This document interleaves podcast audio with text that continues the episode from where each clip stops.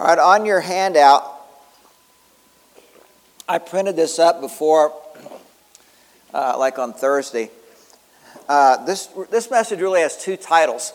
Uh, the, the new identity is, is, is what we're going to finish with. That's true. But I also want to, uh, this is also a picture of what I think of as the wounded life. It's another one of our identities that's very easy to, to track as we go through life. Uh, the, um, what do I mean by wounded life? Uh, Dave, we're going to skip the, the, little, the little pictures at the beginning. Uh, what do I mean by the wounded life? All of us, just by being a part, a human being and relating to other human beings, all of us are wounded people. And we also have dished out our wounds onto other, inflicted wounds on other people. So when I say the wounded life, I am not implying that somehow that, uh, that your life is, is less wounded than it really is or that you're unique. All of us have wounds. But what I mean is, is that for some people, our wounds become the story of our life, the primary story of our life. And it happens sort of like this uh, in, in general. Uh, we start off with uh, the God centered life, and we're really not interested in that. Um, we, we know what to do, the managed life, and if we just do A, B, and C and do what we're supposed to do, either in the Christian world or in the non Christian world, we're pretty sure we know what to do. We'll get the good life that we want. We start with the, the managed life. And at some point in time, God says, Oh, no, no, no, that's not what I'm after. And He puts up walls around us, and we hit those, those brick walls. And so we go to plan B. And plan B is what I think of as the blessed life um, which I'm not going to get the whole kit and caboodle that I thought I was going to get, but at least I'll settle for one good thing. Now, this is the story of Gomer, what I think of as the relationship getting life. That's one way of getting that one picture of the blessed life. It can be a career, it can be money, possessions, fame and fortune, whatever. But the blessed life, I'm not going to get it all, but at least I'll get something. Uh, and then God says, Oh, no, that's not what I'm after either. And, and he puts up walls around us, and we run into those, and we go uh, to the next plan C, which we looked at in the life of Gideon the protected life.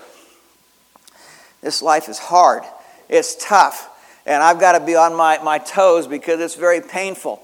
Uh, I'm not going to take any risks. And you find yourself, the primary storyline of your life, without even knowing it, becomes fear and protection and, and making sure that you run, don't run into criticism or other people or rejection. And that becomes the storyline of your life. Now, at some point in time, for some people, that storyline is still too painful. And they're not getting what they thought they were, the protection that they wanted. And so it seems to me that the last uh, identity that we revert to as human beings is what I think of as the wounded life um, which means that, that I may not get the, all the happiness, I may not get all the blessings or some of the blessings that I want, I may not be able to protect myself, but I'm going to find some people who will hear my sad story of my life and how I've been wounded and victimized. And they will pour something into me. They will understand me. They will care for me. They will come through for me. So at least I can have something in my little soul now that some little drops in there that will feel good. And that becomes, without even knowing it, our identity and our persona. That's how we relate to the people in our life. As empty people holding out an empty cup, holding, you'll put a few drops in it so I can feel better about me. Now, there's obviously places for understanding and encouragement. I love what Ariana said last night about family. All those things are true. But the wounded life is this becomes the central story of my life. The primary story. Every day I move into my world with this agenda. And this happens without us even knowing it. Now, I loved hearing, Ariana, where, where are you? Raise your hand. Back over there. I loved hearing your story last night and it illustrated, it really illustrated the, uh, the Bible story I want to want to do today. Uh, you heard a tragic story last night in her story. Nobody should have to have a father like that or a mother like that, or two brothers like that. But what you didn't hear in her story was the metaphor of the wounded life, where her wounds became the primary story of her life. And she is now trying to, to get her soul bandaged and fixed and repaired by focusing more on herself and, and what she can do to become a whole person. That, that, it doesn't work that way. What you hear, the main, the main identity you heard was family, her brothers and sisters in Christ. She's on the right track. Um, when I think about the wounded life, I think the, the general plot line of our story is repair. Um, damaged goods, something needs to be done to my soul to repair me. Uh, my identity becomes that of victim outcast, cast aside, sort of a woe is me mentality. Um, the pull that you will have on the people around you is please understand me. Please understand my pain. Please take care of me. Please encourage me. Please build me up. Again, those things are, are, important, they're part of our fellowship, but not as the primary the, as primary in your life. Uh, it's others that's primary. And then the persona is something, it can be a whole bunch of different things, but in my life, whenever I find myself sort of dipping down into the wounded life, uh, my persona is something of the noble struggler. Hear my story and hear of all, hear of all the things that I've had to, to try to work through and overcome, and, and yet somehow I'm coming out on top so be, be impressed with that. Do you hear the self centeredness that, that's driving this? That's not what we're trying to do. Now, what happens when, when this continues on over the course of a life? Uh, and I wrote a poem just uh, a few days ago that I'd like to read to you, a short poem. That what happens to the wounded life over a long period of time? When that, when that continues to be the primary identity and the persona out of which I relate to the people around me. Her life's outer story was forged in tragic pain, fueled by self protection and what crumbs she should gain. Why would I turn to God? Where was He years ago? I can protect my heart. Him? No desire to know. What happens to a heart when God, we turn away? the maker of our heart. From him we run and stray. Does she dare run from the maker of her soul? Is it still possible that she can be made whole? Her heart's outer layer, like rock, will turn to crust. What could have been soft flesh turns to reddish brown rust. Harder and harder still, like a castle's stone wall neither moat nor bridge, her heart draped a black pall. Her heart's inner workings, what should have teemed with life, roils with inner outrage, now clever in making strife. Her anger eats away, makes a hollow vacuum. No Son, capital S, no light softens. Her heart makes her own doom an innocence, capital I, cruel death, can break the outer crust. His sacrificial love, her heart she can entrust, cleansing out arrogance, a renewed heart to give out of the tombs of death, that she might truly live. And that's the story we're going to look at today. Let's look at a few verses before we get into our story.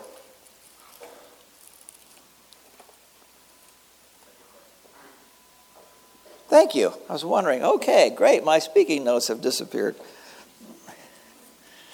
A few verses. Uh, John 11. Jesus said, I'm the resurrection and the life. He who believes in me uh, will live even though he dies. Now, we think of this usually in terms of physical death and physical life. That's surely true, and the hope of the resurrection is an important doctrine. But that's not all this verse means. When we die to this way of life, in whatever form it is over here, What he wants to do is give us life in our souls, in our hearts.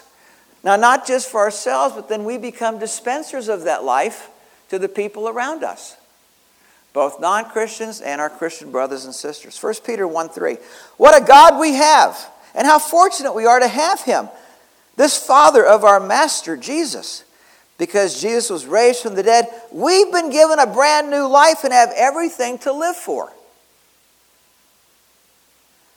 Isaiah 60, 61 1. The Spirit of the sovereign Lord is on me. The Lord has anointed me to preach good news to the poor. He has sent me to bind up the brokenhearted, to proclaim freedom to the captives and release for the prisoners. Now, this verse is filled with metaphors. This is not a social justice verse. It's filled with metaphors about the great redemptive story of God who's coming after a people who are lost, prisoners in sin, captives to Satan, who are poor uh, in, in their relationship with God, to do something for them. Uh, now, as we look at the man of the tombs, I'm, I'm stuck, struck about there are two different kinds of bondage that we'll see in the story. There's an outer bondage, which is the primary thing that you see uh, in the man of the tombs, but there's also an inner bondage. The outer bondage for, for us are things like uh, um, any kind of addictions, or porn, or come through for me as primary in my life. And there's, an, there's also inner kinds of uh, bondage like uh, bitterness and fear and anxiety uh, and depression that is non physiological depression. If you deal with depression, go to a doctor. If the doctor recommends meds, meds, I recommend you take them.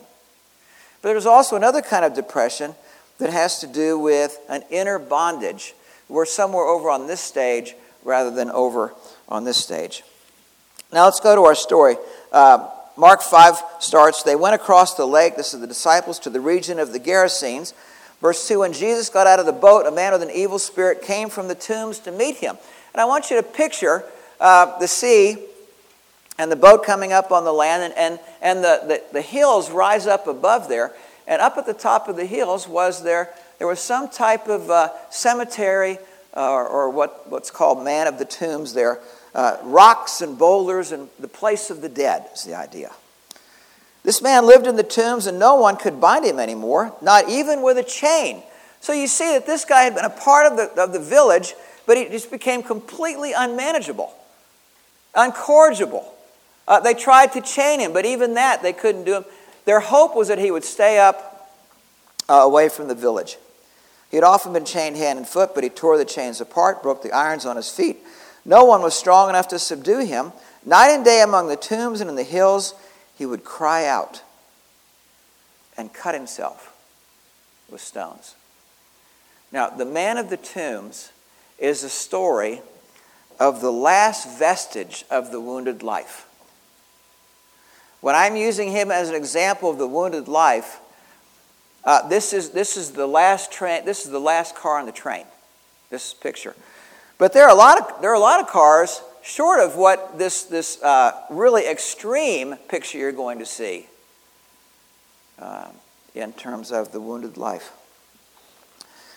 When he saw Jesus from a distance, he ran and fell on his knees in front of him. He shouted at the top of his voice, what do you want with me, Jesus, Son of the Most High God? Swear to God that you won't torture me. For Jesus had said to him, Come out of this man, you evil spirit. Then Jesus asked him, What is your name? My name is Legion, he replied, for we are many. And he begged Jesus again and again not to send them out of the area. A large herd of pigs was feeding on the nearby hillside. The demons begged Jesus, Send us among the pigs. Allow us to go into him. So, just up the seashore, uh, there were some hills, uh, a cliff about 1,100 feet high, and the, the man of the tombs pointed up to, the, up to the hillside, and there were several thousand pigs up there and a couple of pig farmers. And the demons were saying, uh, Don't send us to hell, send us into the pigs.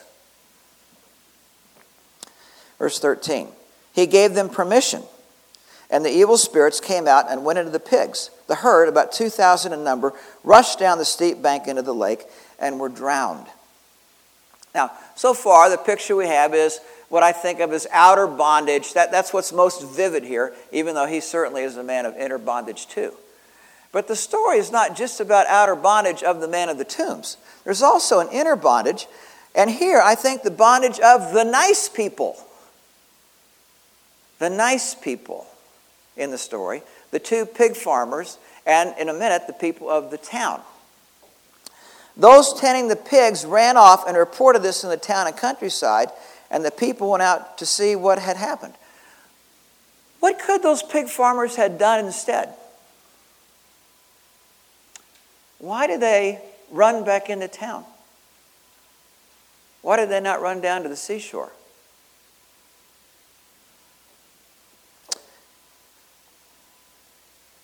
Those who had seen it told the. Oh, when they came to Jesus, they saw the man who had been possessed by the legion of demons sitting there, dressed and in his right mind, and they were afraid. A bunch of the people from the town come out to see this thing.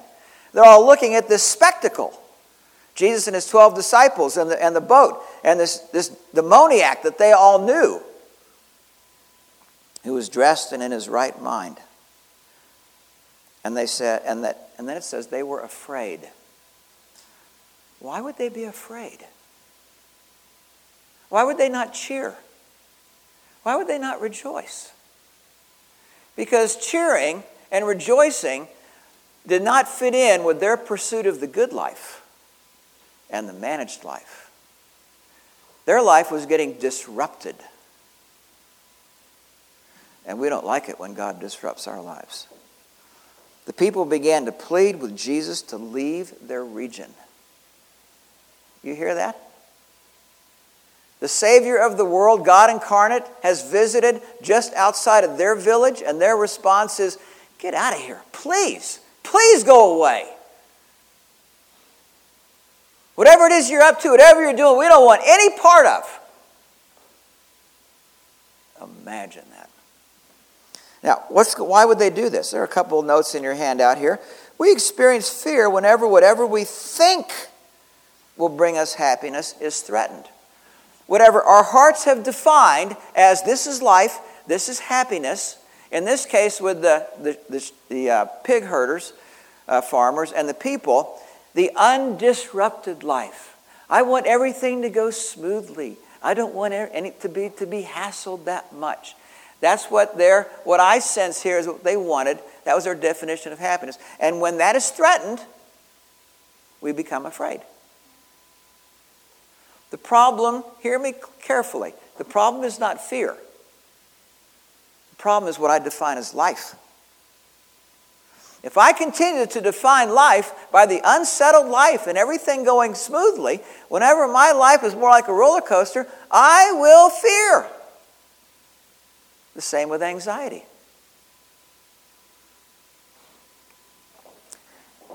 Next. I cannot control the factors I deem important to my happiness. We don't live in that kind of world. And, in addition, God is the great disruptor. He, he does this to give us a different kind of happiness on the left side of the stage. The people remind me of from Job 21. Yet they say to God, Leave us alone. We have no desire to know your ways. Who is the Almighty that we should serve him? But their prosperity is not in their hands. And then God will sometimes sacrifice what is good for the sake of the best. He wants us to discover Him. That is the treasure. Verse 18 As Jesus was getting into the boat, the man who had been demon possessed begged to go with him. But Jesus said, Go home to your family and tell them how much the Lord has done for you and how he has had mercy on you. He becomes the first evangelist. Now, you heard my story um, yesterday about, about my shock. I'm supposed to go in the professional ministry? Are you sure? It seemed to me that I was the most unlikely candidate that God could pick. And yet I would say he was less likely than me. But he was the first guy, the first event, the first testimony. What did he have going for him? He didn't have a stellar background he could go. He didn't have years at the seminary. He hadn't been a part of challenge for a couple years. He wasn't in leadership. All he had was a story. And from Jesus' point of view, that was enough. Go tell your story, he says. Go home to your family. Tell them how much the Lord has done for you and how he's had mercy on you. So he went away and began to tell in the Decapolis, which means 10 cities or 10 villages, how much Jesus had done for him, and all the people were amazed. Well, I guess so.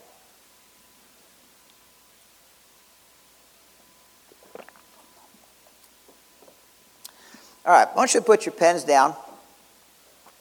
Done taking notes till we finish this message.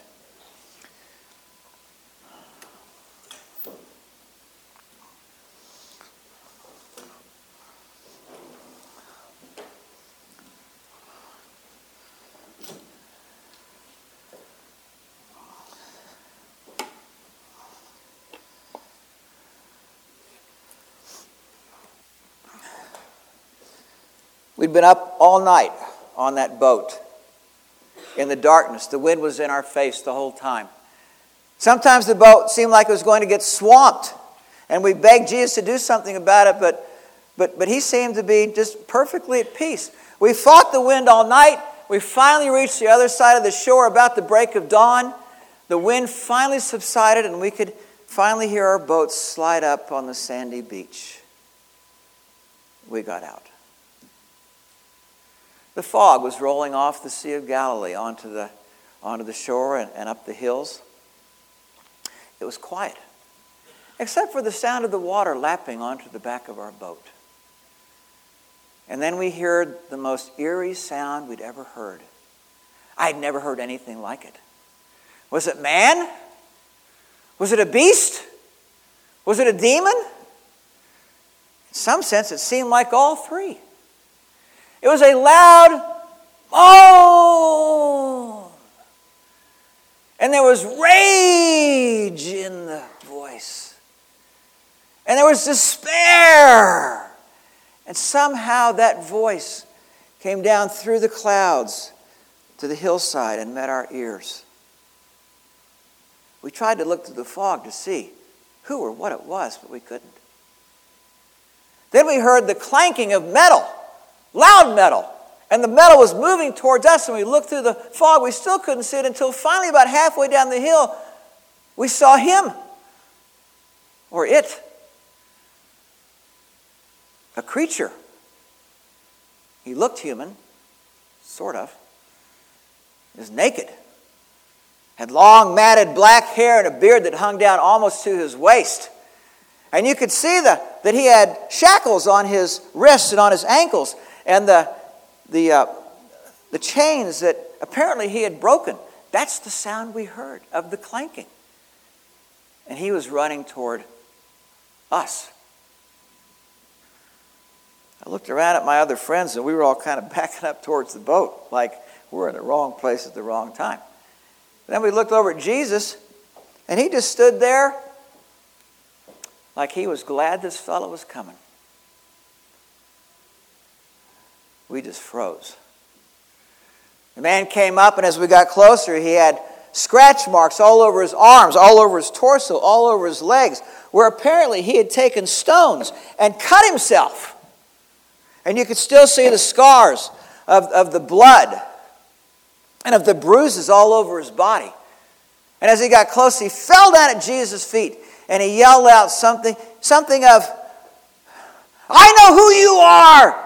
Lord of the Most High, don't send me off to torture me before my time. I looked at my friends and they looked at me, and we'd never seen anything like this before.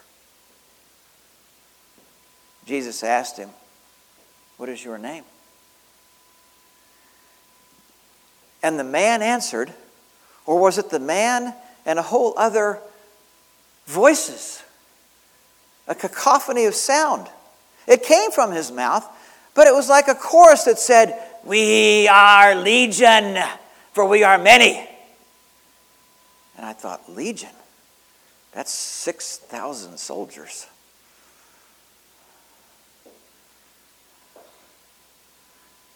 And with the word, Jesus said, Go.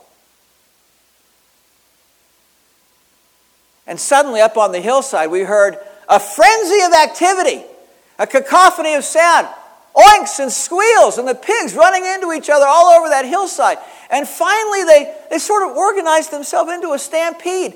And down the hillside, they went to the edge of the cliff and they plummeted down 1,100 feet down into the Sea of Galilee below, each one making its own splat and splash, one after another. And we watched for what seemed like three or four or five minutes in awe. The last pig finally landed. And when we turned to look back at Jesus and the man, the man was sitting down. And Jesus had taken his cloak off and put it on the man. And they were both sitting down facing each other, having the most delightful conversation.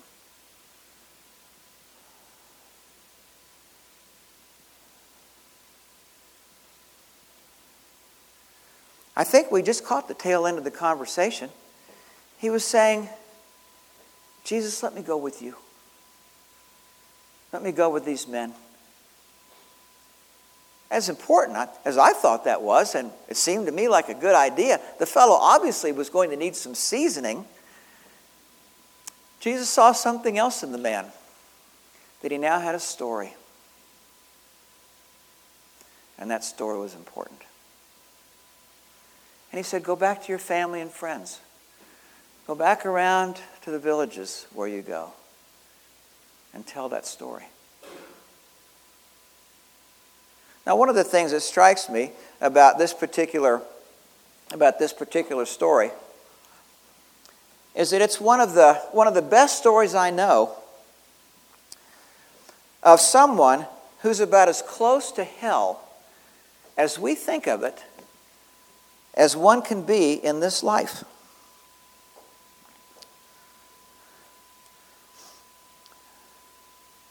If you ask a normal Christian, uh, Are you saved? And they say yes. And if you ask them, What are you saved from? Uh, you're going to hear saved from hell, saved from the penalty of my sin, um, forgiven. And those things are all certainly true, but there's so much more. This is called saved from. Saved from eternal loneliness. Saved from gut wrenching emptiness. Saved from vile, teeth gnashing regret. Saved from sin's dark black silhouette. Saved from all my foolish choices. Saved from my head's hellish voices. Saved from relational drama. Saved from the horror of trauma. Save from slavery of addictions. Save from depressing afflictions Save from others' fiendish guilt trips. Save from my annoying head trips. Save from my old hellish mindset. Save from skeletons in my closet. Save from all the times that hell lied. Save from the dark dungeon of my pride. Saved from the hollows of sadness. Save from the gallows of madness. Save from haunting ghosts of my past, Save from carnage of sins amassed, Save from murky, infernal gloom, Save from gloomy, eternal doom, Save from haunting worries and fears, Save from miserable griefs and tears, saved from craziness that I built, saved from unending pangs of guilt Saved from dreary discouragement, saved from the specter of judgment. Saved, saved from alleys going nowhere, saved from valleys of dark despair. Saved from prisons, self obsession. Saved from fogs, mists of depression. Saved from the phantom of failure. Saved from self's ghastly behavior. Saved from the stronghold of anger. Saved from relational rancor Saved from critics' criticism. Saved from cynics' cynicism. Saved from skeptics' skepticism. Saved from egos' egoism. Saved from worries' insanity. Saved from frettings' captivity. Saved from draining anxiety. Saved from craven fears' irony. Saved from those with political rage, save from those with fiery outrage, save from those on their next rampage, save from some who are ever enraged, Save from chains of depravity, save from damning hostility, save from grin howls of vanity, save from doomed endless misery. Saved from, gloom, saved from gloomy melancholy, saved from empty despondency, saved from heartbreaking lovelessness, saved from soul crushing heartlessness, saved from man's animosity, saved from man's inhumanity, saved from never ending frenzy, saved from infernos of fury, saved from vehement agony, saved from Satan's ferocity saved from eternal tragedy, saved from hopeless finality. Let's pray together.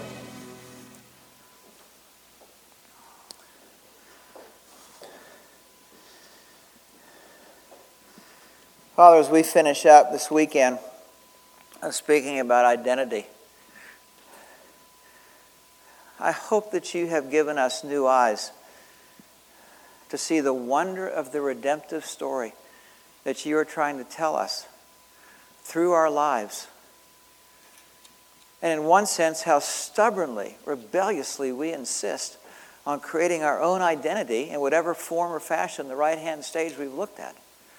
And what folly it is. No matter how far away from you we have gone no matter how stubbornly we hold on to our old identities and personas, you will relentlessly come to pull out of us and to crack those identities and weaken them over the course of our entire life. And little by little to again center us in the wonder of the gospel, the wonder of Jesus Christ and that we are part of your great redemptive story. Not about fixing ourselves, but about looking to you as the only one that can meet the deepest needs of the soul, and then not turning us inward, but outward to be tellers of the great redemptive story the story of the gospel and the story of a changed life.